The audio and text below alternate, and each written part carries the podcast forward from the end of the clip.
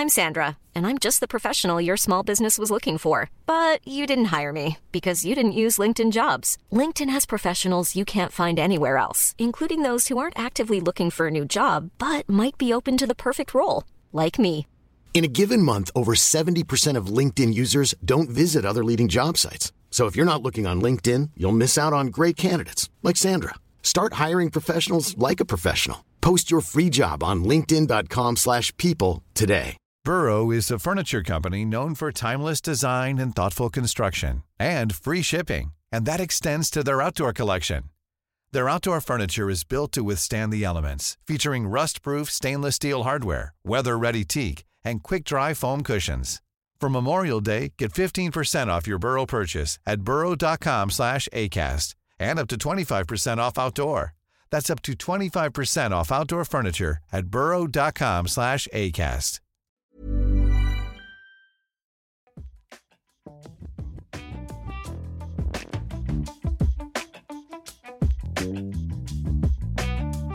Nu är podden tillbaka i sin någorlunda fulla prakt. Vi har ändå varit igång eh, hela sommaren men har alltså missat ganska många snackisar. Det har vi ju. Ja, lite med flit kanske. 100% med flit. Man kan ju säga att vi har gjort plats för att kunna prata om annat och passat på under sommaren. Ja. Men podden kliver återigen fram Ja. som er eh, kurator i krisen. Er frälsare i farten.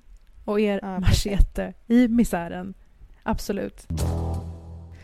Det har varit ASAP Rocky. Folk har blivit eh, ovanligt intresserade av eh, rättssamhället, rättsväsendet Ja, i och med denna rappares... Ja, där var jag ute och hovade ganska tidigt och tröttnade sen väldigt, väldigt hårt och fort med tanke på Mm. hur många alltså andra brott vi, eh, vi står ut med i samhället och som inte alls får lika mycket utrymme. Vet du vad som eller hände? poli- polisiär, eller polisiär uppmärksamhet. Ja, vet du vad som hände under den perioden? Så kände jag plötsligt en, en nyfunnen värme för Justin Bieber när han twittrade eh, om att eh. Donald Trump... Jo, när han skrev att Donald Trump, eh, så här, kul att du vill hjälpa ASAP Rocky, men vad har hänt med alla de här barnen som du låser in i vid mexikanska gränsen? Det var väldigt Det absolut, honom, det var en stark, en stark återkomst för Justin. Men först började det med att han bara twittrade ut nam- namnuppropslistan. Free Rocky. Ja, men det... Men sen tycker jag att det var ganska bra. Han höjde nivån lite. Faktiskt. Men något annat sjukt som har hänt är ju, alla snackar ju om det. Det var ju Pride förra veckan. Så Ja. kanske att jag var med och gick i tåget med mina, min queer family. Och sen hade jag en födelsedagsfest i helgen. Ja. Är eventuellt fortfarande trött. Vad var du förresten? Eh, jag, jag satt med bröstet i en människas mun. Och bebisen mår också bra. Inuti en annan människa. Ja! Ja, Hur går det med den här bebisen egentligen? det går bra. Det, alltså, Är det en succébebis? alltså jag, jag föredrar ju att man inte liksom säger att bebisar är snälla för det hintar ju om att bebisar kan vara dumma också. Alltså som att de har någon egen agens i det hela. Men han är ju väldigt eh, low maintenance kan man säga. Alltså jämfört med min dotter som eh, eh, var eh, quite a handful. Och då tyckte jag ändå att det var sjukt Ah. roligt. Liksom. Alltså, jag upplevde aldrig att jag led av det. Men eh, den här bebisen är typ eh, väldigt chill. Så det, Jag tycker att du kommer fram och alltså, nyanserar till och med uttrycket snäll bebis. ja, men jag säger tycker, så mycket om den här jag tycker podden. inte att vi ska lägga blame på Alltid en bebisar. åsikt på lut. Ja, Sluta shamea bebisar! precis. Det är den första starka åsikten för hösten 2019. Alltså jag skulle vilja, jag vill ändå säga, alltså jag vet att du säger att Mm. podden är tillbaka med sin fulla kraft. Men alltså jag vill ändå säga, jag kanske har tillgång till 60% av min hjärna just nu. Jag, jag vill bara let it be known. Det kändes som att jag sa det ir- ironiskt, men jag har ju själv svårt att avgöra ibland när jag är ironisk och inte. det är den vanligaste kritiken jag får eh, från såväl privatpersoner som eh, professionellt. Ehm, det är ett problem faktiskt. Nej, men både du och jag har ju våra små motgångar. I ditt fall en motgång som kom med en otrolig bonus i form av en, eh, en levande Ja. person i er familj. Ännu o, o, Ja, icke är namngiven inte- eh, poj, Ja, pojkson. en pojkson. Han är ännu inte namngiven. är sant. Nej men alltså jag Men han går under namnet Lillebror, Ja, har jag Lillebror. märkt. kallar vi honom för. S har ju döpt honom till Björnunge. Och eh, jag skulle gärna Ja. döpa honom till det om det inte var för att det lät så himla så här Regina Lund eller typ Lena Philipsson. Att jag så här, mitt barn ska heta typ, vad heter de? Noah Månföre och sånt där. Eh, Åh herregud. Nej men vet du vad Ja, jag tänkte direkt? Jag tänkte att det var skamlös för marketing. Björnunge. Nej, det hade Mm. varit i bästa fall. Nej, när du säger att det var Essa som kom på det blev jag eh, förvånad. För det låter ju som att med tanke på att din man har haft en podd och en, nej, en- blogg och Ja. en bok som hette Starkare än en Alltså, björn. Stark som en björn, som en örn hette jag hans. Jag vet. Och Just visst är det. det kul? Då känns det som att Essa har internaliserat det här och gjort ett mar- marketingnamn från henne till själv. er Det är faktiskt helt sjukt. Men hon har väl blivit liksom duktigt indo- indoktrinerad. Liksom. Ja, men hon är blivit bra på branding redan. Fy fan vad Det är äckligt. inte svårt med de föräldrarna. Hur många guldägg har ni i familjen? En grej jag längtar otroligt mycket efter är ju såklart den nya Tarantino-filmen! Så förutsägbar Ja. är jag. Det, känns så, det känns så omodernt att behöva vänta på att en film ska komma till Sverige när den har släppts i USA. Jag trodde vi var bortom det. Mm. Men hur, berätta, vad är, det Mm. du, vad är du längtar efter? Jag, jag tycker Brad Pitt såg lite photoshoppad fräsch ut. Oh. Alltså jag fick lära mig att man kunde photoshoppa eh, på Jaha. film Rörlig ganska bild. nyligen. Så nu, nu, ifrågasätter jag, nu ifrågasätter jag allt. Ehm, till och med i 3D faktiskt. Nej, men jag längtar jättemycket. Det är alltså Once upon a time in Hollywood. I'm Sharon Tate. I'm in the movie. You're in this? That's me. I play Miss Carlson, the klutz. Hey! You're Rick fucking Dalton. Don't you forget it.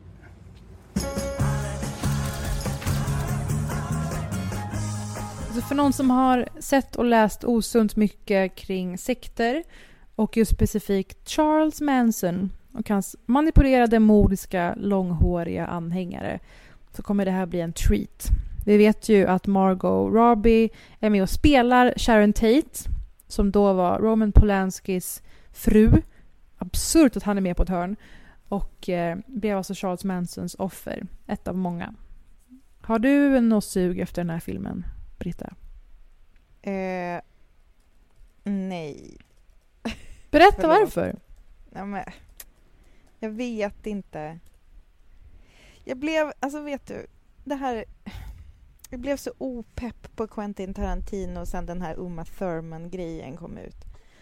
Alltså, det, det bara känns som att jag är liksom inte så sugen på så män Mm. som skapar saker just nu. Det, ap- Men vill du berätta om Uma Thurman-grejen? Förra veckans Vad har vi emot män?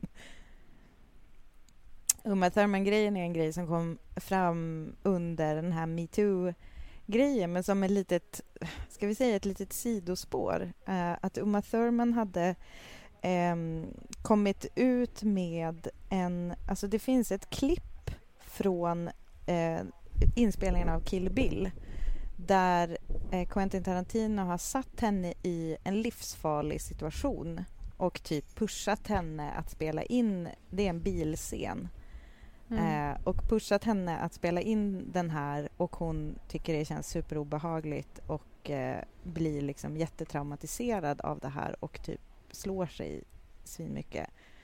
Mm. Eh, jag känner att det är, för, alltså det är för långt sidospår för att liksom berätta hela, men i korta drag så är det att Uma Thurman eh, gör, gör något obehagligt under inspelningen och eh, Quentin Tarantino eh, liksom eh, pushar henne och sen har Uma Thurman typ bett att få så här, footage av det där som hände. Mm. Eh, och så där man ser liksom hur läskigt det är. Och det, jag vet inte, jag blev bara så här, jag vet inte, jag fick bara lite så här känsla av på samma sätt som jag vill ha typ rättvisemärkta bananer så känner jag kanske lite så här att jag, eh, jag vill jag, jag känner inte att jag prioriterar, så kan vi väl säga. Nej, Eh, liksom men jag, förstår det. Skapande.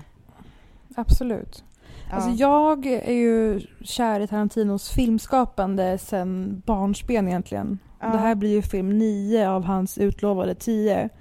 Det finns säkert otroligt mycket problematiskt med det. Men när det kommer till film så är det ju det årets händelse.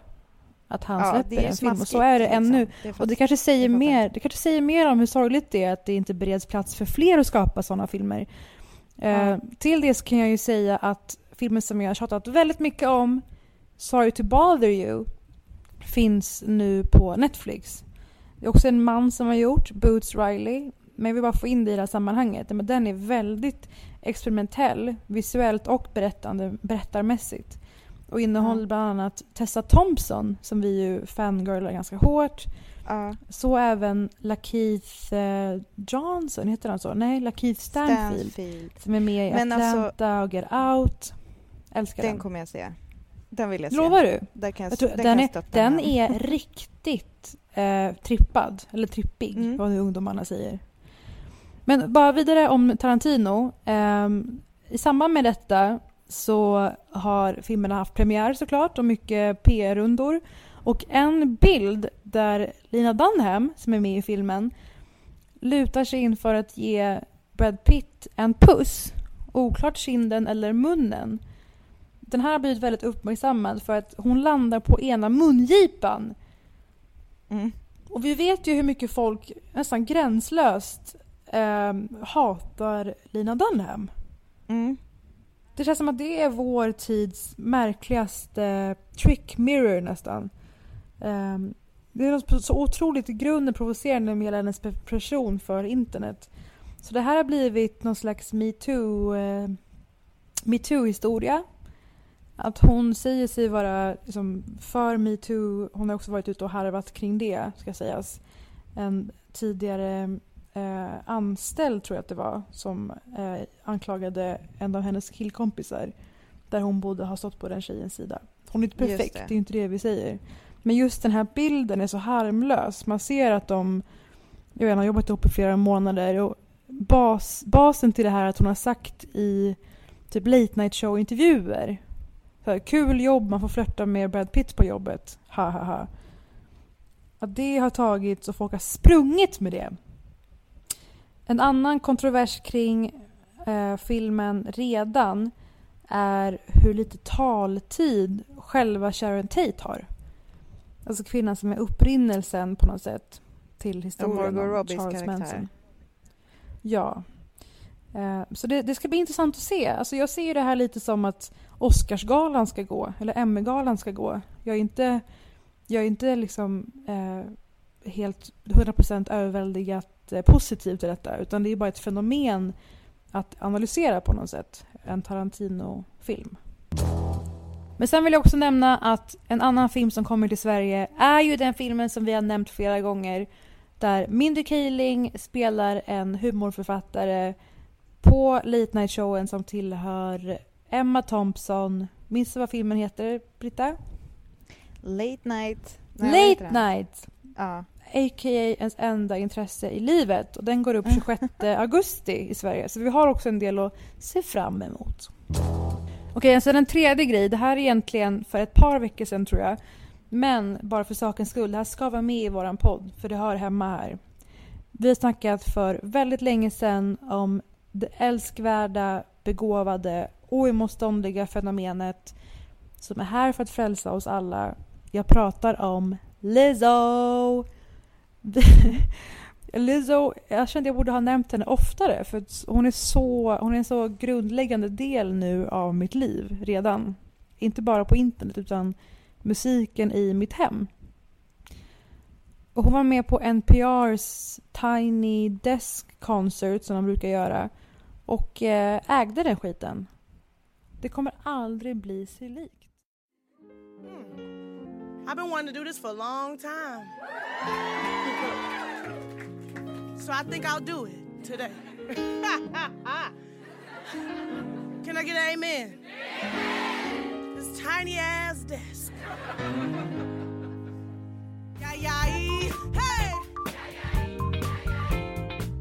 Hon gör, för Tiny, de här Tiny Desk Concerts, då gör folk ganska avskalade versioner av sina eh, hits. Jag vet att en med T-Pain blev väldigt uppmärksammad och Lizzo har med sig lite delar av sitt band och har nästan, alltså det är halleluja-stund efter halleluja-stund.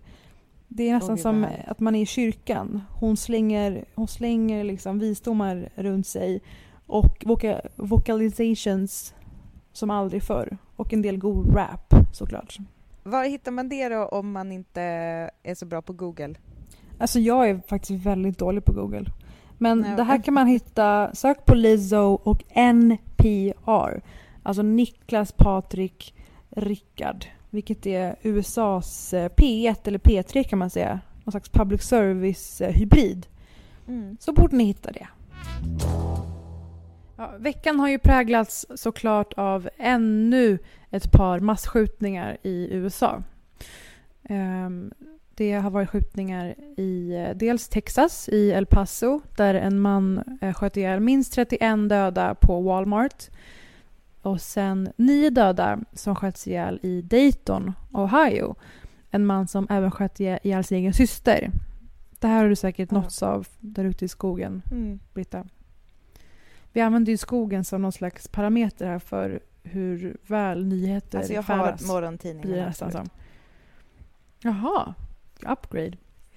Men jag skulle komma till är, ehm, det är speciellt för mig på många sätt. Eh, det är så att det är tragiskt och hemskt allt vad det är. Men också just för att Dayton, Ohio är eh, platsen i USA där min eh, familj, alltså min släkt i USA, eh, alltid har bott. Och där mina kusiner har vuxit upp och gått i skolan och allting. För man nås ju av de här rubrikerna och hajar såklart till eh, och följer flödet och läser vad polit- politiker säger. Men i det här fallet så var det som att jag för första gången du vet, sträckte mig efter telefonen skulle whatsappa min kusin. Tills jag kom på att nej men vänta lite, men de är vuxna. Min farbror är pensionerad i Florida och de andra är och pluggar. Ja. Du vet. Så ingen bor där. Ehm, men det blir ju ja, men det blir ju mer Ja. close to home. Och man hatar ju den impulsen också, att det är först då saker verkligen griper tag igen. Ja. Ehm, ja. En annan intressant grej med det här är att det här har fått Trump att gå ut och eh, äntligen fördöma hatet. This includes the gruesome and grisly video games that are now commonplace. It is too easy today for troubled youth to surround themselves with a culture that celebrates violence. Mental illness and hatred pulls the trigger, not the gun. Donald Trump går alltså ut och fördömer hatred i samhället. Han är ganska noga med att inte markera vilket slags hat detta är. Även mental ohälsa. Hans dotter däremot, som jag snackat om förut, Ivanka Trump, gick ut och twittrade bland annat ett fördömande mot white supremacy. Och det är ju som att can't make this shit up-parametern är fylld av det på något sätt. För att eh, man undrar om Ivanka Trump verkligen kan lura någon om att det inte är en stadig grund i att hennes eh, pappa ens blev president. Förekomsten av white supremacy. En annan faktor är ju såklart att eh, El Paso-skjutaren menade på att han ville stoppa en hispanic invasion of Mm. Texas. Det är ord som har citerats eller som har sagts självständigt gång på gång i eh, Fox News. Och ehm, det är många som har reagerat på att Donald Trump går ut och kritiserar video games, vilket känns otroligt Ja, 80-talsenligt. Alltså som att Det är hata som på den här, äh, rock'n'roll filmen. på 50-talet. Exakt. Det är för att det är- fördär, fördärvar våra Ja. unga med sitt sexiga våldsbudskap. Men det här begreppet då, eh, Hispanic invasion, och då är det jättemånga som har gjort en rolig take på det, att just Fox News för vuxna blev det alla trodde att videogames skulle bli för unga. Alltså det som totalt eh, för, kom med en total förskjutning av vad som är rimligt och okej och eh, fick normala människor att gå loss vad gäller våld och hat. Eh, El Paso-skjutaren, nej, sa jag fel igen. Dayton-skjutaren då? Jo, han är känd sedan gammalt för polisen för att han har haft både en mordlista på sin skola och en våldtäktslista. Åh. Han har alltså listat tjejer han vill våldta i sin skola. Och det har han gjort på i badrumstalsen i Och sin det här var känt av polisen. Det vi hade folk vet- rapporterat. Ja. Ja. Och det är det här man ofta poängterar att det här, liksom många andra massskjutningar, hade kunnat hindras om man var mer noga med att ta tecknen på Mm. allvar. Ehm, det som eh, vi alla vet är ju att det som är gemensamt för samtliga, om inte bara många, massskjutare är domestic violence. På olika sätt trakassera, förnedra, våldföra sig på eh, kvinnor. Och eh, hur är det nu?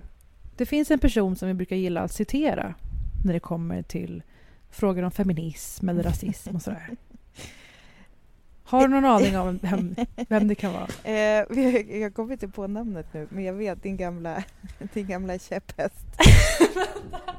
men får jag, bara, får jag flika in en grej först? Det handlar väl också lite grann om att man inte har koll på de här typen av hot eftersom man fortfarande ser hoten som det som finns på andra sidan den här väggen som man vill bygga eller de här gränserna som man eh, försöker upprätthålla eller som Donald Trump försöker upprätthålla. Alltså han eh, eh, har ju en retorik som handlar om att svartmåla alla andra som finns liksom utanför USAs gränser. Eh, och därför så ser man kanske inte Mm. hotet som är liksom rakt under näsa på en. Eh, jag följer en, eh, ja, vad ska man säga, influencer slash tv-person som heter Sarah Foster. Såg du, kände du till och har du sett vad hon la upp? Nej, jag har inte sett vad hon la upp, men visst är det hon som är med i American Horror Story bland annat? Det vet jag inte. Men hon har en eh, humorserie tillsammans med sin syrra. De är liksom eh, halvsyrror med, eh, eh, vad heter de här, eh, Hadidsen och sådär. Eh, hur som helst så, Sarah Foster har skrivit eh, Dear real Donald Trump, these bad hombres you obsessively speak about keep, keeping out of our country are actually already in our country. They were born here, they are white, and their already existing pain and hate is being fueled by the hate and division that you preach. Alltså det är så Mm. jävla sant och eh, jag tror liksom att eh, ja, man, man hade ju trott att det skulle eh, liksom dyka upp någon, något litet ljus här hos USA eh, vad gäller att förstå liksom hur hans eh, grej bara sabbar för landet. Men det, det verkar ju hopplöst ändå. Ja, men också nu när han försöker appropriera det det här samtalet, alltså samtalet Ja. mot hat. Och mo- han säger inte mot rasism, han vägrar tillkännage att det här är riktade brott. Ehm, jag skulle bara läsa upp, så, som vanligt har jag strikt mig efter Gloria Steinems bok det. i bokhyllan, My Life on the Road, om hennes åtta decennier som Mm. aktivist i mänskliga rättigheter. Så men, det är Mm. lite min bibel, och den här poddens bibel. If you don't mind. I don't mind. Jag tänkte prata om det här med eh, våld och just kvinnohat. Om det är okej. hårt. Take it away okej? Gloria. Gloria säger The most reliable predictor of whether a country is violent within itself or will use military violence against another country is not po- poverty, is not natural resources, religion, or even degree of democracy. It is violence against females. It normalizes all other violence. Uh, vi kommer återkomma till toxic masculinity senare i avsnittet när vi pratar om nya HBO-serien Euphoria som ju gick i final här i helgen. Jag tänkte ta tillfället i akt också och säga att förskjutningen i Sverige samtidigt har ju gått så långt att något som har kritiserats under sommaren här är antifascism. Har du hört om Mm. det här, Britta? Mm, nej. Jo, det verkar som att vi håller på att passera the last frontier. Jag nämnde det för några avsnitt sedan att det som att förskjutningen har utvecklats från eh, rasistisk till främlingsfientlig till invandringskritisk. Att de här begreppen hela tiden urholkas och passeras och att det säger någonting om vart vi är på väg som människor och som Mm. samhälle. Och antifascism har känts som den sista, det sista hindret på något sätt. Att så länge vi är överens om att fascism är dåligt, då kanske vi ändå kan bli okej. Förstår Mm. du den känslan? Eh, också som journalist så har jag alltid kunnat luta mig mot att motarbeta eh, fascism. Och just SVT har också en demokratiparagraf som handlar om att det finns en punkt där SVT journalister och SVT ska vara partiska. Och det är att alltid vara partiska för mänskliga rättigheter, alltså för kvinnors Mm. rättigheter och emo- även mot rasism. Eh, alltså Mm. antifascism. Det som hände då, det har med en t-shirt att göra förstår du. Eh, Greta Thunberg, allas favorittonåring, gick ut med att hon medverkar på The 1975s nya album. The 1975 är ju då detta brittiska slags eh, innovativa poprockband. Har du hört Nej, någonting från Jag dem? tror inte det i alla fall. Men det är väldigt placerat i en samtid. Eh, Jag intervjuade ju Ma- Mary Healy som är deras frontman. Eh, En person som har väldigt höga tankar om sig själv skulle jag säga. Det brukar ju inte frontmän i Eh, band jag ska inte, säga, ska inte säga för mycket.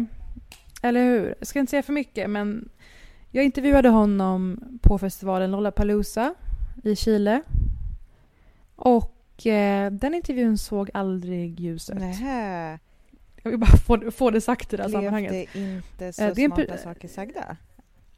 Men känslan var... Nej, alltså känslan var en person som tycker sig...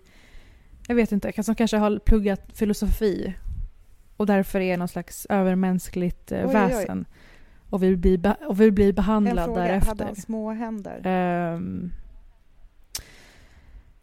gissningsvis Jag ja. kommer, jag, Jag ska inte pissa på The 1975 för mycket, men det är en väldigt eh, självförhärligande person i alla fall. En del vä- väldigt bra låtar, men det är alltså en upplevelse som var rent av bisarr stundtals.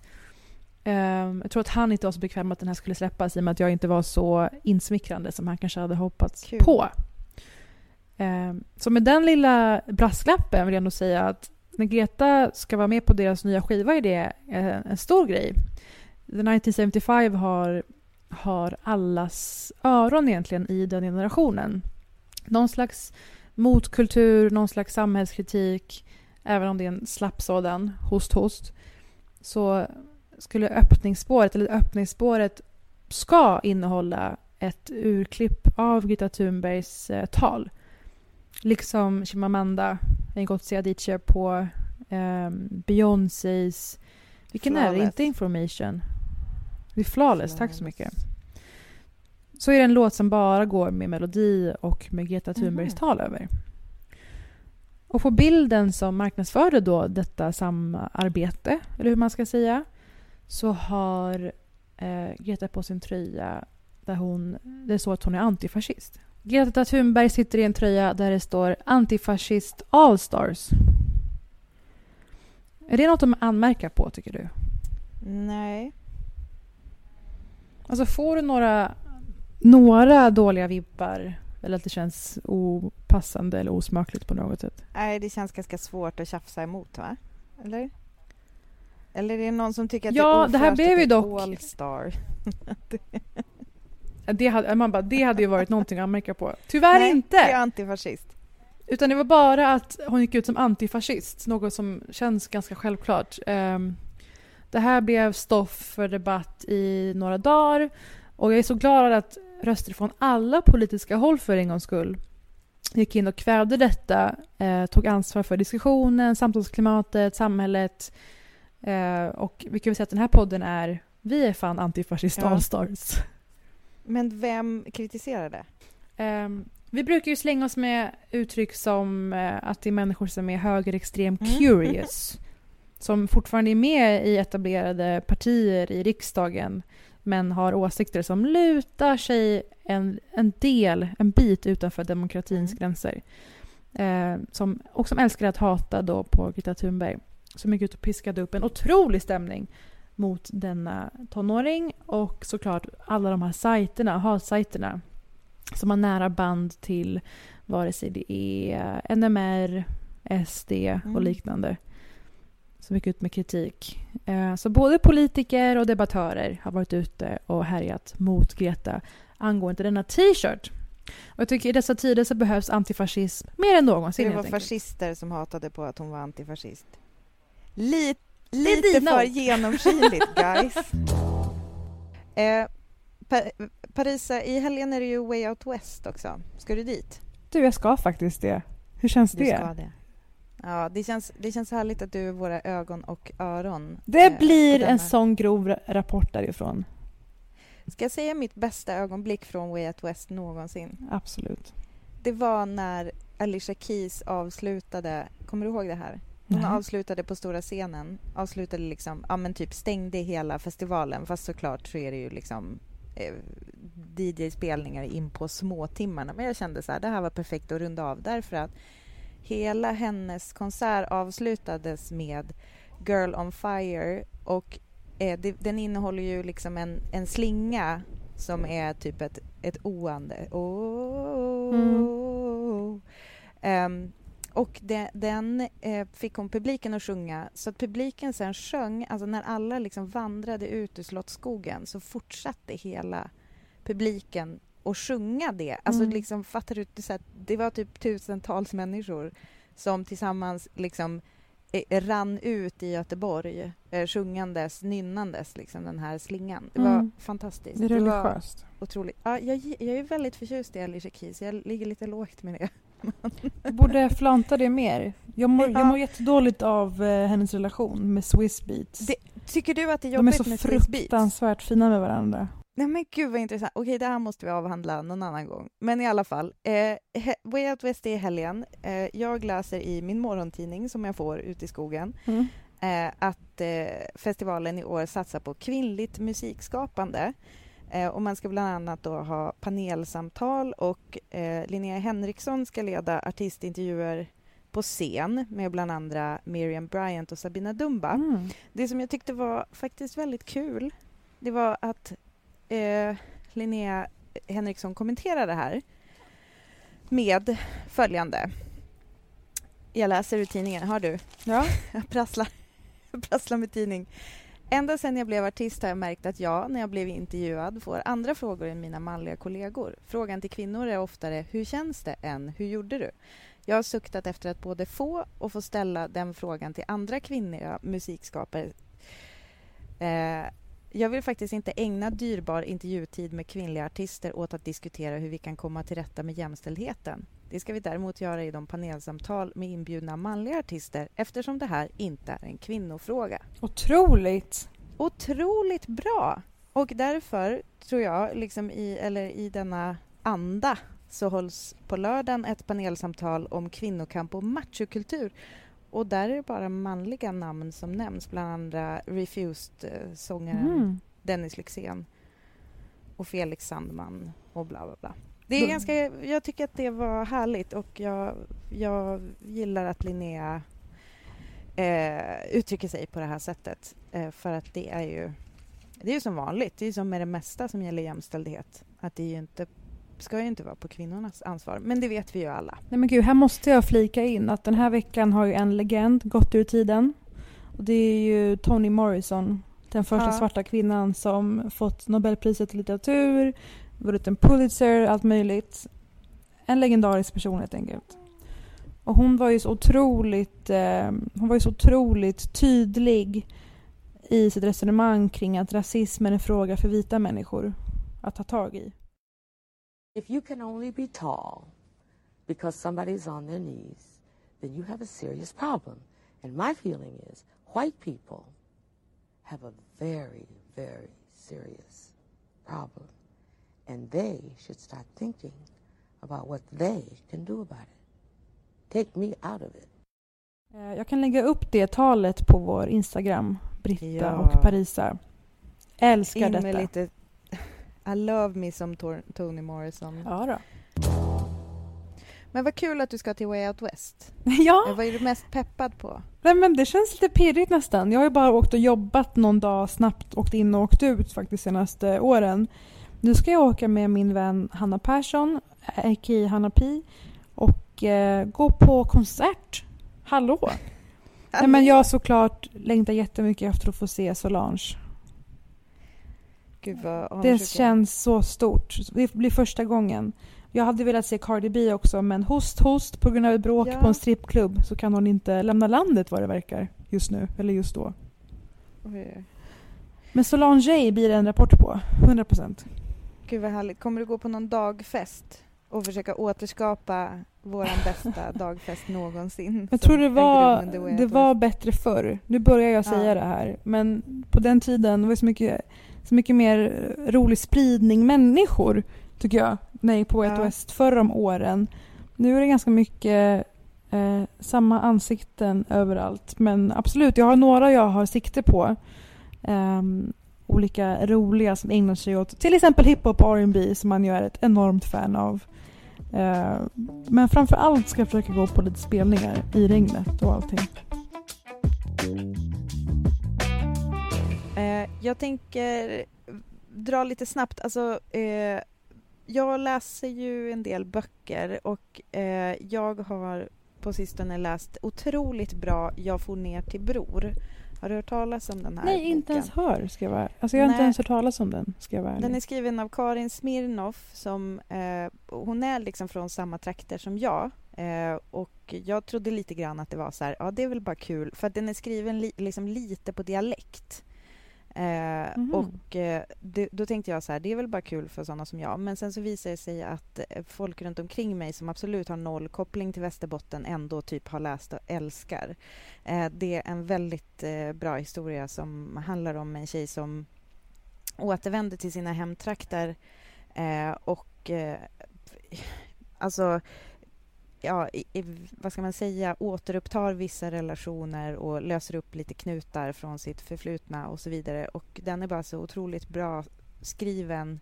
Den, det är liksom fina karaktärer och eh, framförallt språket är, är fantastiskt. Den är liksom sådär lite puttrigt rolig eh, också fast utan att kanske mena och vara det. Den, det. Det är en fantastisk bok helt Mm. enkelt. Den måste ni läsa. Jag Vad hette den igen?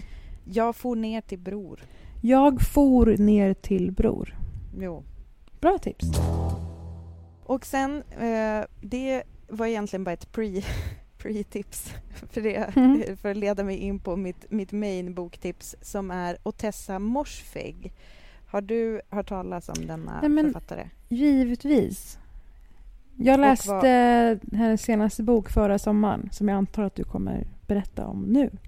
My year of rest and relaxation. Ja.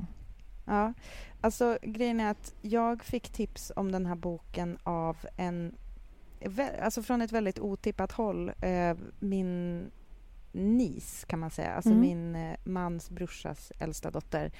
Eh, det visar sig att hon och jag gillar typ samma böcker och jag har faktiskt lyssnat på den här boken, apropå så här, kan man lyssna på böcker eller måste man läsa dem? Mm. Den här, det är liksom ett sätt för mig när jag håller på och målar och sånt där hemma eh, så lyssnar jag på den här och alltså jag jag måste liksom eh, klippa in här när hon förklarar... Eh, förlåt, plotten är så här. Eh, det är en kvinna, en väldigt privilegierad eh, kvinna som precis... En ung kvinna som har blivit orphan som eh, i sin lägenhet på Upper East Side på Manhattan eh, låser in sig i sin lägenhet för hon tänker sova i ett år, helst. Mm. Och eh, hon är en eh, ja, inte så likable karaktär. Det här är lite på temat, det här som, som du pratade om, some likability, är det det vi kallar det? Det är myntat av podden, ja. Ja, eh, hon har en eh, kompis som hon eh, bland annat tar en polaroidbild av och sätter upp hemma på väggen för att påminna sig själv om hur mycket hon hatar att umgås med henne. Mm. Eh, och hon har en terapeut som hon går till bara för att få olika recept utskrivna. Och den här terapeuten är, alltså om, om vi snackar om min terapeut var en, eh, en, en skam för namnet eller titeln terapeut Mm. så är hennes typ kanske tvåa på den listan. Eh, men hon fortsatte gå till henne och jag uppskattar väl att hon är liksom så himla crappy på sitt jobb. Men hon är Eh, otroligt är- manipulativ. Hon, Hon har, hon har ändå sinnesnärvaro nog, som de flesta som missbrukar någonting, att göra det hon måste för att få tag på det hon behöver. Så hon är Ja. vä- väldigt skamlös eh, i de situationerna. Precis. Eh, och det bör också nämnas att hon har precis blivit eh, föräldralös. Mm. Eh, hennes föräldrar dör eh, kort in på liksom varandra eh, och hon har ju såklart då en sorg att deala med fast hon kanske inte dealar med den eh, så aktivt. Eller, ja. Men i alla fall, eh, den, det är sjukt nog en väldigt rolig bok. Mm. Jag uppskattade väldigt mycket och måste faktiskt klippa in här Ja. eh, när hon berättar om vilken eller hon spyr galla över killtypen som finns eh, på hennes eh, avdelning av universitetet, eh, the Arts Department. As an art history major, I couldn't escape them. Dudes reading Nietzsche on the subway, reading Proust, reading David Foster Wallace, jotting down their brilliant thoughts into a black moleskin pocket notebook. Beer bellies and skinny legs, zip up hoodies, navy blue peacoats or army green parkas, New Balance sneakers, knit hats, canvas tote bags, small hands, hairy knuckles, maybe a deer head tattooed across a flabby bicep. They rolled their own cigarettes, didn't brush their teeth enough, spent a $100 a week on coffee. They would come into Ducat, the gallery I ended up working at, with their younger, usually Asian girlfriends. An Asian girlfriend means the guy has a small dick, Riva once said. They lived mostly in Brooklyn, another reason I was glad to live on the Upper East Side. Nobody up there listened to the moldy peaches. Nobody up there gave a shit about irony or Dogma 95 or Klaus Kinski. The worst was that those guys tried to pass off their insecurity as sensitivity. And it worked. They would be the ones running museums and magazines, and they'd only hire me if they thought I might fuck them. But when I'd been at parties with them or out at bars, they'd ignored me. They were so self serious and distracted by their conversation with their look-alike companions that you'd think they were wrestling with a decision of such high stakes the world might explode. They wouldn't be distracted by pussy, they would have me believe. The truth was probably that they were just afraid of vaginas.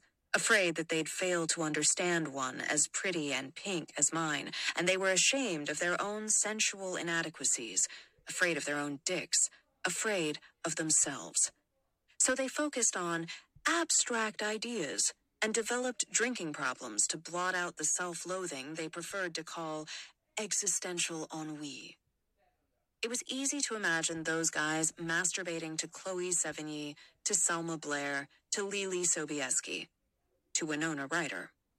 Går det här ihop med din fråga om eh, Mary Healy hade små Ja. händer? Exakt. Jag förstår. Exakt. Men om jag bara ska fylla i med min upplevelse av den här boken. Ehm, den är skriven på det där eh, liksom, otroligt så här, rasande, intensiva sättet som man kanske känner igen från Tone Schunnesons bok Tripprapporter. Den Om har man har läst. läst än. Man är mitt inne i ett flöde av Ja, impulser och känslor och substanser. ja. Och eh, jag som är en person som har ganska låg tröskel för ångest. Alltså Ja. jag eh, absorberar lätt andras ångest. Eller det som jag, jag får ångest av. Det som jag uppfattar som misär. Ja. Ehm, den här boken, du har rätt i att hon är en some likable karaktär och att man eh, sympatiserar med henne till viss del. Det jag gillade med boken var, hur ska jag säga utan att det blir en spoiler, jag gillade var att oftast när kvinnor är så här utlevande och gränslösa i film och böcker och liknande så kommer det nästan omedelbart med bestraffningar av olika slag Mm. i form av att de kanske blir utsatta för en gruppvåldtäkt eller att de blir hemlösa eller misshandlade. Det brukar alltid komma hand i hand. Mm. Och jag tycker att Otessa, Otessa Mossfegh har gjort det här på ett väldigt ehm, intressant sätt. Och sen vill jag också säga att det finns en jätteintressant ehm, pågående destruktiv relation med en man genom hela boken som eh, föga förvånande jag ehm, kände igen mig mycket i. Att det är väldigt mycket på den här killens ehm, villkor. Han är väldigt eh, obrydd om hennes eh, obehag eller känslor. Mm. Och hur hon gör sig illa på honom nästan systematiskt faktiskt. Jag, alltså jag, jag blev extremt tagen av den här boken faktiskt. Och Jag ska också läsa hennes andra bok, Eileen, snart. Mm, en Booker Prize-belönad. Det är ju Eh, enormt. Den är ju kanske egentligen mer känd vad det verkar. Men eh, den här... Eh, ja, jag tycker den är absolut värd en läsning. Det som slår mig också är ju det här att det är en huvudkaraktär, en kvinnlig huvudkaraktär som är som liksom inte gör som man ska. Eh, och det eh, påverkar ju såklart att jag läser den här samtidigt som jag då började titta på Euphoria som jag gissar att du kommer komma in på sen. Men just den här grejen att ha en eh, protagonist som eh, liksom är lite så här eh, inte tänker eh, lyda reglerna, så kan man väl säga. Och som eh, försvinner in i eh, ett liksom substansmissbruk och sådär. Och eh, ja, eller så lite skiter i-känsla. Eh, på sätt och vis ganska befriande att läsa om kvinnor Men, men som, så ofta, som så ofta så är ju de som är helt strippade av all slags medmänsklighet eh, för andra, med andra människor då, och eh, som lever med väldigt mycket ångest, depression. De har en sån mörk utblick på livet. Det blir oftast väldigt kul och träffsäkert. Deras observationer och cynismen om omvärlden. Se alla komiker någonsin, till exempel. Mm. Eh, Men vad kul Britta att du har läst den och tipsat om den. Ja, och den kan man alltså... Dels kan man läsa den på bok eller så kan man som jag då lyssna på den på Bookbeat. Och det här är ju ett starkt tillskott också till eh, BP Bokklubb. Hashtaggen som Ja. ni har fyllt med er läsning i sommar. Eh, och får fortsätta göra, för vi fortsätter läsa. Mm.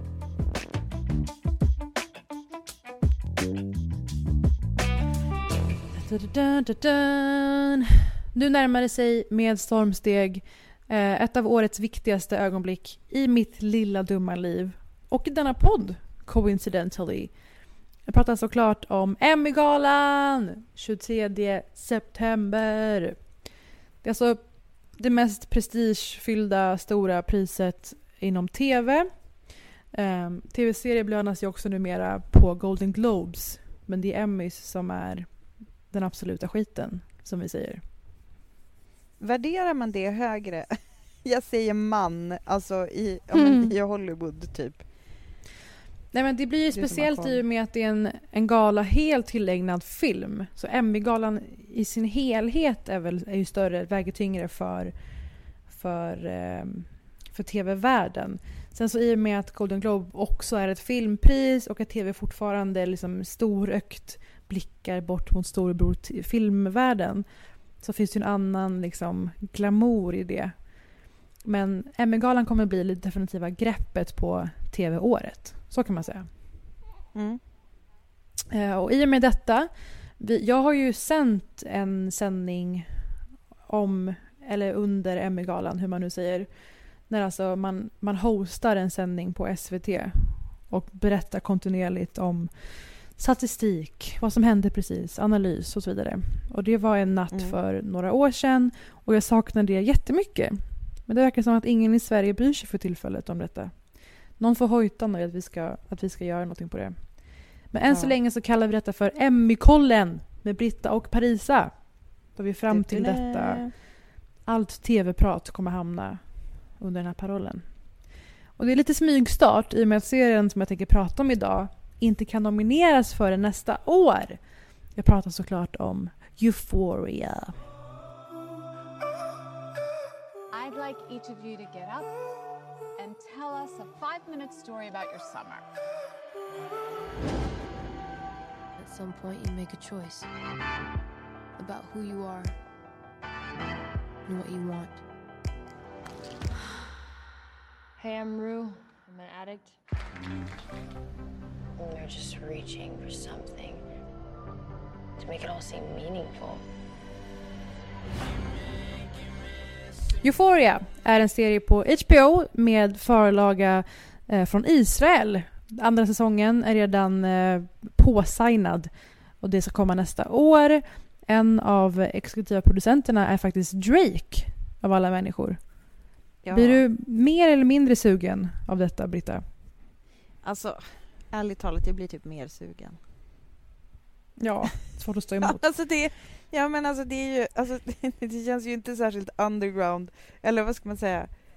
Det, alltså Drake är ju eh, så himla mainstream ändå. Alltså han är väl världens Mm. mest spelade artist typ. Men samtidigt så känns det ju så här, åh, han ger sig in i att så här, producera en serie. Det är väl Tufft. Det är väl kul.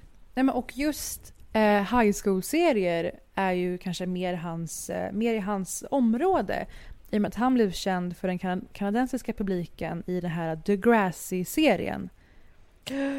Minns du det här? Alla bilder Det på honom i rullstol. Även Va? du. Han... Sök på Degrassi en... Får du se en liten gullig... Ja. Liten gullig Drake. I rullstol. Men gubben. Euphoria då har varit en otrolig besatthet för många i mitt flöde. Det är en visuellt experimentell, väldigt mörk, nästan tri- alltså trippig feberdrömsvariant av Friday Night Lights. En sorts perfekt ljusat, innovativ mardröm om tonåringars tillvaro. Eh, ibland angränsar det nästan till al- alarmism. Så här illa har våra tonåringar det idag, ish. Mm. Ehm, jag såg piloten när det begav sig och tyckte att det var nästan för ensidigt, omänskligt och tragiskt hur folk behandlade varandra och vad de här ehm, ungdomarna var med om. Så tröttnade lite, det var för odynamiskt för mig. Ehm, jag är inte så mycket, man kan säga det här om mig, jag är absolut inte någon misär-junkie. Jag tycker om så här välberättade historier och bra karaktärer. Jag har inget intresse av att se folk ha dåligt för att liksom få någon slags kick av det. Älskade du jag inte. Breaking Bad med andra ord? Va? Breaking Bad Alltså, tycker jag- jag... är raffinerat. Ja okej, för att jag klarar inte av att se Breaking Bad just av den anledningen. Att är så bara så här, det är för mörkt. Ja. Men, du, Handmaid's Tale snarare. Ja. ja, Nej men ju- alltså jag- senaste jag säsongen, jag, alltså, jag eh, blir bara matt. Ja. Hur vågar de ta upp eh, data på internet känner jag? Men vad, och vad var det som fick dig att ändra dig? Alltså du Nej, men- kriga? Det fortsatte dyka upp i alla mina eh, kurerade flöden jag har Mm. med min bevakning om tv-serier och i tidningar. Eh, och det tvingade mig till att ta tag i det här nyligen.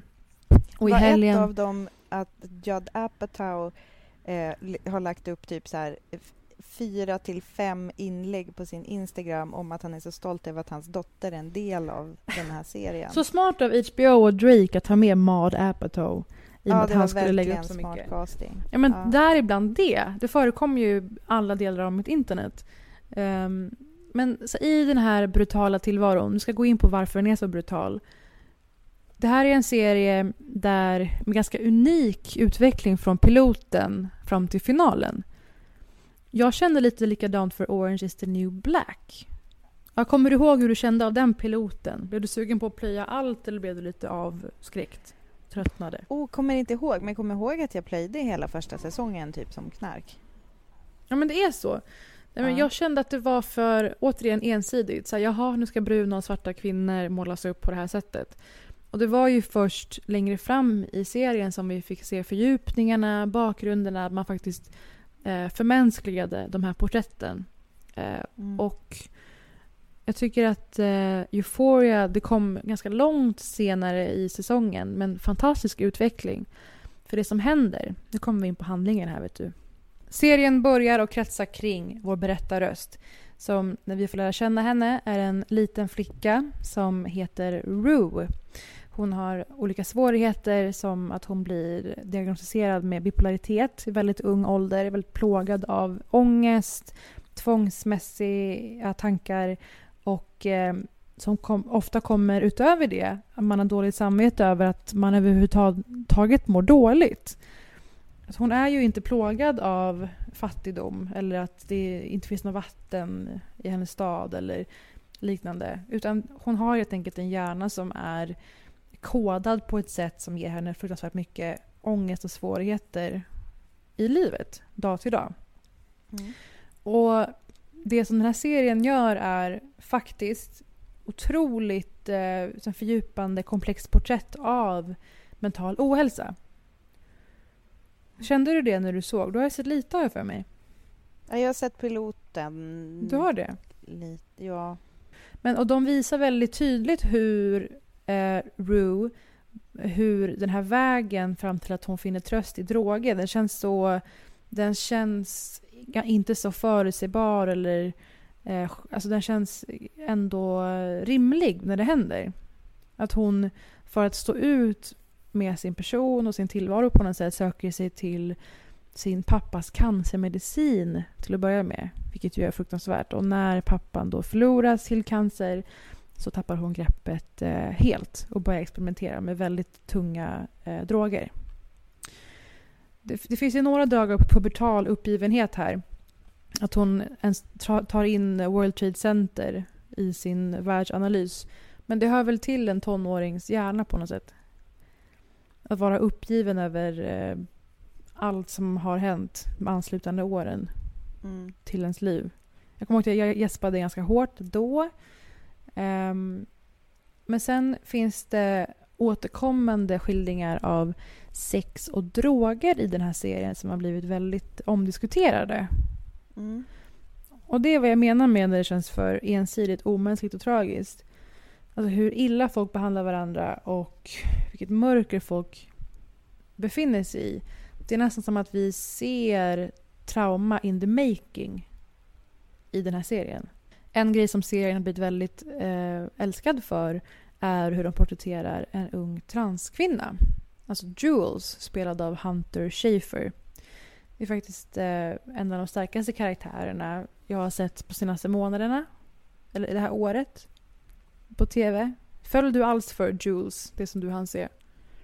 Ja, alltså, och jag har också läst på ganska mycket om Jules eller Hunter Schafer. Det är ju väldigt många som eh, googlar till exempel om det är en pojke egentligen och så vidare. Alltså, älskar när man kan se vad folk googlar. Nej men eh, framförallt, alltså jag tycker, jag tycker Hunter är en jättebra casting också just eh, på mm. grund av att det är en människa som är liksom eh, fotomodell ett, liksom trans i verkligheten mm. eh, och eh, också aktiv i eh, hbtq-frågor. Eh, att hon faktiskt är aktivist inom detta. Så att det eh, känns som en... Mm. Alltså det är inte bara så här, alltså för seriens skull, utan det... Jag vet inte. Det, jag tycker det Nej. känns äkta på något Men sätt. de, lyck, de lyckas både med att hon har en fullvärdig egen karaktär och egen utveckling som inte bara handlar om att hon är en transkvinna. Och så lyckas de fånga den väldigt specifika erfarenheten av att vara en ung transkvinna. Och alla svårigheter som kommer med det i form av eh, som sexliv, att dejta, eh, alltså en otrolig eh, transfobi och homofobi i det här samhället. Och det är lite där jag fastnar lite i den här serien. Alltså jag, tittar, jag tittade ju klart på serien, såg finalen som var otrolig på så många sätt. Bland mm. det mest liksom musikaliskt, visuellt eh, experimentella jag sett i en tv-serie på väldigt länge. Och jag ska inte spoila något mycket av det. Nej, jag tycker det var väldigt, väldigt välgjort. Och glad att jag såg klart serien. Men vad gäller det här med toxic masculinity då. Det, vi följer en annan person som är en sadistisk quarterback som heter Nate. Mm. Uppvuxen i en liksom, exemplarisk, eh, framgångsrik familj. Väldigt hård för eh, fyrkantig pappa. Och eh, jag tycker att den här serien på något sätt det är som ett porträtt över PK-generationen. För vi har alla de här kvinnorna som är på något sätt eh, normbrytande, eh, gränsbrytande, banbrytande, vad man nu vill säga. Eh, och alltså, även Barbie Ferreira är ju med och spelar den enda person som är någorlunda överviktig. Alltså mm. Cat. Och hennes utveckling är också jätteintressant. Um, om vi börjar med sex då. Sex är nästan uteslutande något instrumentellt i den här serien. Och det kan ju vara så att det är så här eh, mörkt och hemskt. Men för sakens skull så vill jag bara poängtera att allt sex i den här serien, förutom två sexuella ögonblick.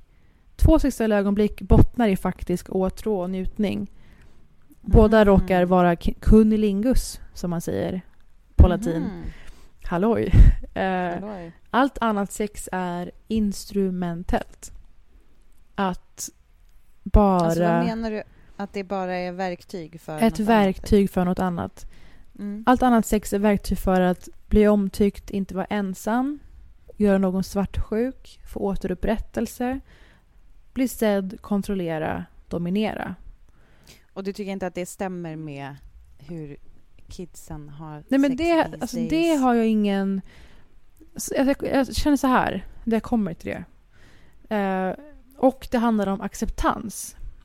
Eh, något intressant i den här serien är till exempel transkvinnan då. En viktig scen är att hon pratar om att hon har liksom haft väldigt många one night stands för att som transkvinna så måste hon ju hooka med män på diverse datingappar. Eh, och många av de här säger sig vara 100% straighta men råkar tända på en transtjej. Och har väldigt, eh, ofta väldigt tveksamt eh, sex med henne och hon disassocierar under det här sexet. Mhm. Och något hon säger är att när hon känner sig accepterad av män som kvinna så känner hon sig accepterad som kvinna. Att det är det målet hon har med de här sexuella mötena. Mhm. Och den här kvinnan eh, Kat, Barbie Ferreras eh, något som sagt överviktiga kvinna i serien. Hon känner sig först sedd och validerad som ehm, sexuellt trovärdig kvinna. För vi vet ju alla att är man inte eh, sexuellt tillgänglig som ung kvinna så är man i princip osynlig. Mm. Hon känner sig validerad först när hon eh, är, någon, är knullbar. Mm. Det är som diskussionen vi har haft kring att eh, medelålders kvinnor slutar vara fuckable efter en viss Mm. dag. Det, är- Ja. det är ju också ett kontrakt man ingår i vid någon punkt i livet. Att nu börjar man vara fuckable också. Och när hon börjar vara fuckable så blir det som någon slags... Eh, menar, att hon äntligen stiger in i ljuset. Och blir Mm. synlig för alla som har hånat henne för att vara oskuld. Och Mm. oskuld är också ett jätteintressant begrepp i serien. Eh, en fråga till exempel är väldigt eh, talande. Är du en hora eller är du pryd? Frågar en kille. Och det är det spektrat som kvinnor ges att navigera inom. Mm. Jag tycker att det... Så här, kvinnor är... Kvinnor närmar sig hypersexualitet. Det är sexuellt utmanande, ibland avklädda bilder på Instagram, i skolan.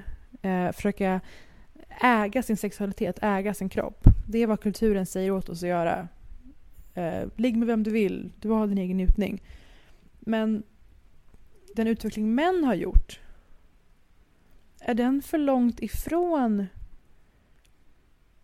har, alltså har dagens unga män kommit tillräckligt långt ifrån toxic masculinity för att det inte ska bli en väldig krock däremellan? Mm. Jag har haft konversationer med tjejer, tjejkompisar om det här på sistone som har ställt upp på olika sexakter som, som inte har känts okej eller sexuella relationer där de vill verka som att nej men jag bryr mig inte, jag kan ligga och inte bry mig. Och så pågår det i liksom sex, sju månader med en kille som ändå visar omtanke och sådana saker som kan liknas vid dejtande. Mm. För att man vill, man vill nå det stadiet av att så här, sexualitet är en spelplan där alla kan röra sig och där man äger sin sexualitet, alla de här begreppen. Mm. Men om det bara är vi kvinnor som får lämna vår norm eller lämna vår roll Mm. men män inte gör tillräckligt stort avsteg från toxic masculinity Alltså, det är det jag menar med, uppstår inte en väldig krock då? Alltså kan vi mötas ens en gång? Det vi ser är att tydligt porrskadade män, vi får också se flera montage på porren de konsumerar. Det är nästan uteslutande eh, våldsporr där kvinnor blir eh, fasthållna, skriker, Där det ska göra ont, där man använder olika tillhyggen i kvinnors underliv. Eh, och, Där får man alltså se i Ja. serien. och om man har varit på internet de senaste fem åren så vet man ju att det är den porr man kanske först möts av. Och att det klart finns annan porr som inte bara syftar till att efterlikna de här bilderna. Men då får man liksom veta, måste man veta var de finns. Mm. Nästan som en, en, speciell, en, speciell, en spetskompetens. Söka upp den här Mm. porren. Just det. Så vi ser väldigt mycket porrskador och vi ser män som kallar tjejer för horor och slampor. Eh, alltså helt enkelt, kvinnor kallas fortfarande hora och slampa och män fortfarande misogyn och as i den här serien. Mm. Men det, känns det sant då? Men Alltså, det vet jag ingenting om, Det är men där det- vi är nu. Det, men det, däremot så fångade det upp den här väldigt tydliga känslan hos mig att det räcker kanske inte bara att, att vi kvinnor utforskar vad sexualitet kan vara. Nej. Eh, I serien så en tjej som är oskuld ljuger om att vara sexuellt erfaren för att inte vara en tönt. Och en sexuellt erfaren tjej ljuger om att vara oskuld för att killen som hon är kär i vill inte ha henne annars. Mm. Att det är fortfarande där vi värderas. Om vi är Mm. just horor eller prydar. Så jag tycker att den är eh, väldigt intressant och jag hade gärna sett någon slags fortsatt diskussion om det här. För alltså, kvinnor filmas också när de har sex och det här hängs, de, de här klippen läggs ut på sajter mot deras vilja. Ehm, det vet vi ju förekommer så mycket idag att man till och med har behövt upprätta lagar kring det här, kring revenge porn. Mm. Vi ser en ung tjej tvingas till att göra ett sextape för hon vill ju inte bli av med sin pojkvän och med tårar i ögonen så går hon med på det här. Och kvinnor är sexuella objekt på något sätt i den här serien på ett sätt som i och med att det är så många som har sett sig själva i den identifierat sig i den eller fått spegla någonting i deras erfarenheter i den måste bära på någon slags sanning, tänker jag. Jag tycker det är superintressant eh, och jag har funderat på eh, mycket liksom jag, jag ska inte kalla det för det motsatta men liksom eh, i och med det här som vi har eh, eh, började prata om angående Aziz Ansari och hans liksom metoo-anklagelser, alltså det här med liksom när mjuka killar eh, Mm. kanske eh, liksom inte heller kan handskas med sin sexualitet eh, på rätt sätt eller vad man ska säga. Eh, jag, det känns som att det finns någonting här som jag tycker är super, super intressant. Jag tycker att den här karaktären, den här Jock-karaktären är liksom lite för platt. Nate. Ja, Nate, precis. Eh, men det skulle ha varit intre- alltså, mer Jo, man, intressant man kanske- undrar ju om någon kan vara en sån sadist som han är. Men Ja, man vet alltså- ju med all säkerhet att det går. Alltså jag har nog träffat dem, men, men Mm. samtidigt så känner jag så här, eh, vad heter han Sam Levinson som har skapat Ja. serien? Va, vad vill han liksom säga med det? För att det är så här, eh, ja, typ what else is new? Det som jag tycker är intressant med det här är, och Toxic Masculinity är också lite grann hur det eh, liksom kan dyka upp i lite mer oväntade former. För att den där snubben tror jag vi alla har lärt oss att akta oss för. Eh, Mm. Medan det finns lite mer nyanserat och det känns som att vi har haft som tema lite grann. Eh, vi pratar om eh, ja, om det är några av våra lyssnare som har läst den här novellen Cat Person nu. Som, eh, den är Mm. liksom lite mer eh, en kille som poserar som mjuk men sen börjar kalla... Alltså han vänder liksom när hon inte riktigt vill ligga med honom. Eh, och eh, då blir hon liksom gjord till... Eh, ja, hon blir kallad fula saker. Och eh, det, Mm. Det finns en sån som- scen i den här, i den här serien också. Ja, Eh, okej. ja. man, hur man straffas som kvinna när man inte går med på förväntan om sex. Ja, precis. Eh, Mm. Det, det finns något väldigt intressant där. och eh, Jag har ju också, när jag har läst om den här serien eh, snubblat över liksom eh, eh, lite den här eh, föräldradelen av det. Alltså så här, ska våra ungar titta Ja, på det okej. här? Alltså, det Du halkade någon- in på det bananskalet. Ja, precis. Alltså, Ja. Inte för att jag sidar med föräldrarna utan för att jag råkade läsa någon så här farsa som bara, jag har en barn som snart kommer vara de där tonårskillarna och typ hur ska jag Nej, hantera det ja. här? Ehm, men det är ju bara, alltså det är ju, man förstår ju att det i USA har mötts med mycket fasa. Alltså de är ju livrädda för, för att prata om sex. Alltså sen gammalt. Så att... Eh, USA har ju den här abstinence only-regeln för sex, Ja. eh, vad heter det, sex education i skolan. ja, men att att de man lär det med ut typ sin att avhållsamhet är, ja, att det är preventivmedel på något sätt. Ja. Ehm, Och så då förstår jag liksom att det, det, det, vi har inte riktigt samma, samma lins som vi ser det här genom. Men jag tycker, nej, jag tycker att nej, det det är är jätterelevant. Bra att du säger det. För vi har ju Mm. sett klippen på college-killar som förgriper sig på tjejer, som take turns, som de säger. Vi har sett klippen på college-killar som har lekt där de skriker att ehm, no is... Vad, vad, vad är det de säger? Att no är ett maybe. Så dels finns det den här diskussionen kring sexualitet och eh, kön i den här serien. Där jag tycker att det är så otroligt snyggt hur de får in eh, transkvinnan Jules erfarenheter i detta sömlöst. Och sen då detta med droger. Att droga. Jag hade lite diskussion här på vårt Insta-konto, Britta och Parisa, innan. Och det var många som sa emot varandra i chatten och började gå igång på det här, den här frågan.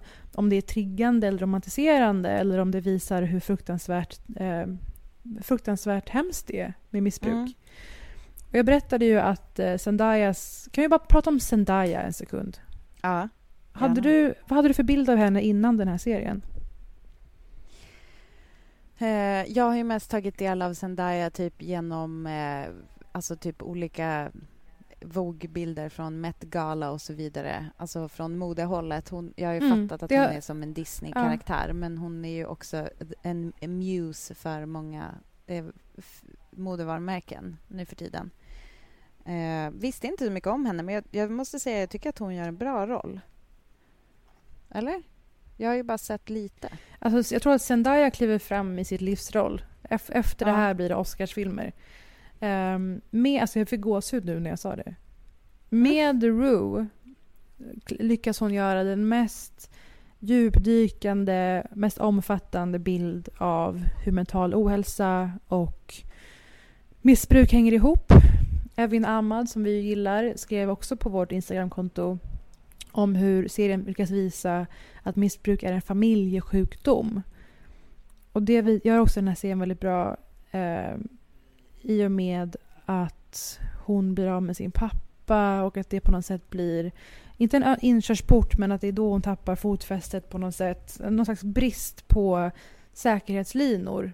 Och att varje gång hon förlorar en sån, hint hint, det förekommer längre fram i serien, tänker inte avslöja, så eh, riskerar hon att falla dit. Då kan hon också bli rädd för att förlita sig på någon annan person. För att då hänger ens nykterhet också på den personen. Um, Rue i alla fall har en otrolig tillgång till droger, vare sig det är Oxy, olika experimentella MDMA-mixer, det är fentanyl förekommer också som värst. Och det vet vi ju att fentanyl och Oxy det är en opioidkris i USA Mm. på grund av en utbredd otrolig uppgivenhet och i många områden också fattigdom. Och serien lyckas visa på just ekonomiska faktorn av missbruk, för- tycker jag. Det förekommer många transaktioner och ehm, mycket som missbrukare gör, att man försöker få tag på pengar för sina nästa hits. Och ehm, jag tycker Rue och Zendaya lyckas verkligen förmänskliga knarkaren. Sen så förekommer det kritik om att eh, i och med att den är experimentellt, experimentell visuellt de här scenerna som visar rus är ju väldigt, väldigt alltså fantasifulla, sprakande och kan nästan ge, ge... Och gentemot scenerna där hon tvingar sig att vara nykter. Så det, det är ju en väldig high och en väldig low. Och det har många menat på att man nästan gör en Baz Luhrmann Moulin Rouge-film av varje knarkrus. Och att eh, de här nykterhetsscenerna är som liksom någon slags eh, dokumentär i skogen. Väldigt avskalat och trist. Och att det riskerar att eh, ja, men få folk som inte identifierar sig som missbrukare men som kanske är iblandbrukare att bli sugna på droger. Det är en konversation som pågår. Jag har ju noll drogsug, som ni alla vet.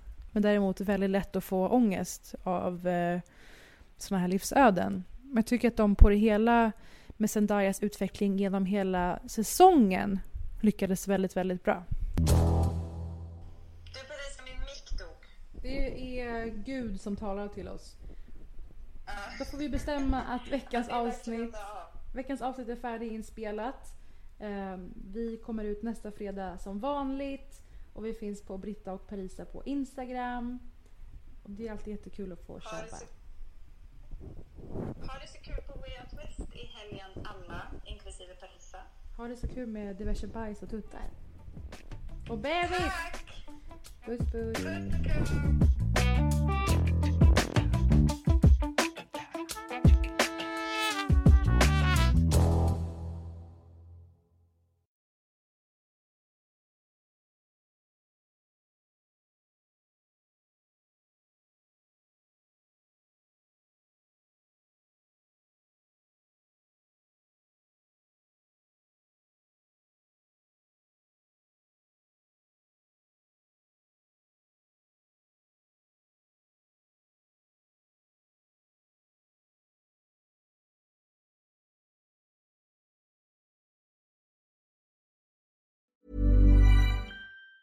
Planning for your next trip? Elevate your travel style with Quince. Quince has all the jet setting essentials you'll want for your next getaway, like European linen, premium luggage options, buttery soft Italian leather bags, and so much more. And it's all priced at 50 to 80% less than similar brands. Plus, Quince only works with factories that use safe and ethical manufacturing practices. Pack your bags with high-quality essentials you'll be wearing for vacations to come with Quince. Go to quince.com slash trip for free shipping and 365-day returns. Hey, it's Paige DeSorbo from Giggly Squad. High quality fashion without the price tag. Say hello to Quince.